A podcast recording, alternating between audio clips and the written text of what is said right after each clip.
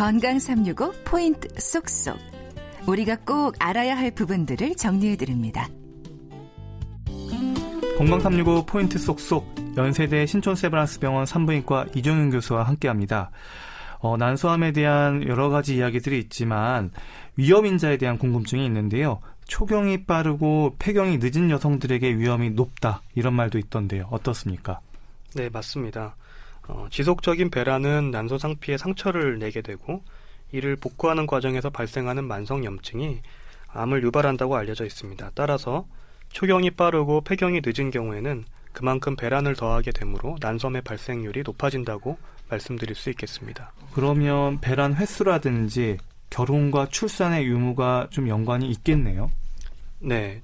지속적인 배란이 난소암 발생과 관련이 있는 것으로 알려져 있습니다. 따라서 어, 이른 초경이라든지 어, 저출산, 비혼, 고령화 등이 현재 그 국내 난소암 발생률 증가와 관련이 있습니다. 음, 난소암은 치료법에 대한 이야기도 말이 많던데요.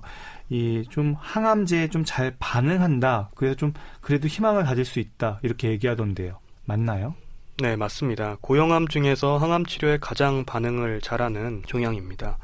그래서 복강내 전이가 있는 경우라고 하더라도 종양 감축술을 통해서 최대한 종양을 제거하면 항암 치료의 반응률이 그만큼 좋아집니다. 어, 항암 치료와 수술을 따로 떨어뜨려서 생각할 수 없을 정도로 서로 유기적으로 연결된 치료를 해야지 어, 진행된 경우라고 하더라도 완치를 기대해 볼 수 있겠습니다. 음, 그럼 어느 정도 기대를 해볼 수 있을까요? 어, 대개 이 초치료, 1차 치료를 진행한 후에 병이 완전 관해가 될 확률은 어, 70 내지 80% 정도로 알려져 있을 정도로 반응률이 매우 좋습니다. 음, 그런가 하면 또 난소암 환자의 경우에 이제 수술 후 또 고민이 발생하는데 바로 탈모라는 말도 있더라고요. 이 탈모에 대해서는 좀 사실입니까? 네, 부인과에서 치료받으시는 분들이 모두 여자 환자분들이다 보니까 항암 치료로 인한 탈모라는 부작용에 많이 마음 아파하십니다. 특히 이 1차 치료로 사용하는 파크리탁셀과 카보플라틴을 사용하는 경우에는 어, 대부분의 경우에 탈모를 경험하게 됩니다. 환자분들께서 이, 이에 대해서 많이 여쭤보시는데요. 제가 이제 말씀드리는 것은 100% 탈모가 됩니다라고 말씀드립니다. 아, 아 그러면 100% 탈모가 되면 좀 어떻게 그걸 보완할 수 있는 방법이 있나요?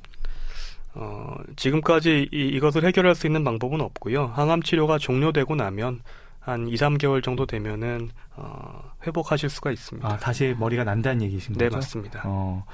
그리고 손발 저림이나 좀 여러 가지 따끔거리는 부작용도 있을 수 있다. 이렇게 들었는데요.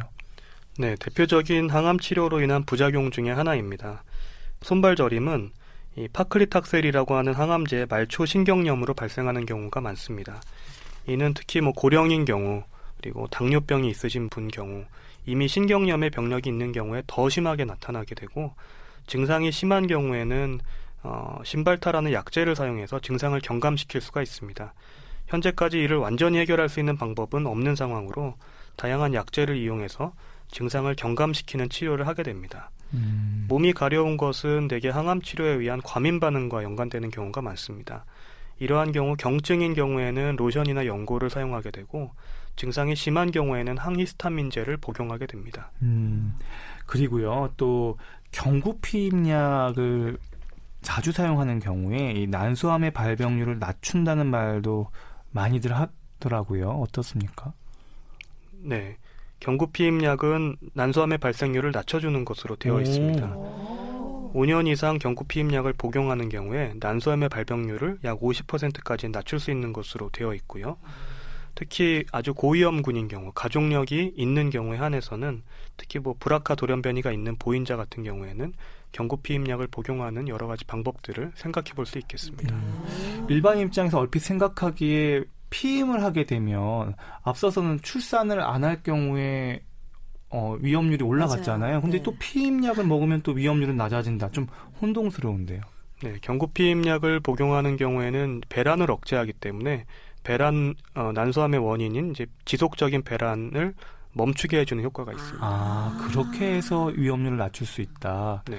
그러면 난소암을 예방하려고 경구 피임약을 일부러 먹는 거에 대해서는 어떻게 생각하세요? 어, 사실 경, 어, 경구피임약은 난소암을 예방할 목적으로 만들어진 약은 아니기 때문에 네. 어, 경구피임약을 난소암 예방 목적으로 일반인이 복용하는 것은 어, 적절하지는 않을 것 같습니다. 다만 앞에서 말씀드린 것처럼 브라카 돌연변이가 있는 난소암 발생이 굉장히 고위험군인 경우에 있어서는 치료적인 목적으로 경구피임약 복용할 것을 권유합니다. 음. 아. 네, 또 이런 말씀들 하시던데요. 난소암 수술 환자는 임신이 불가능하다.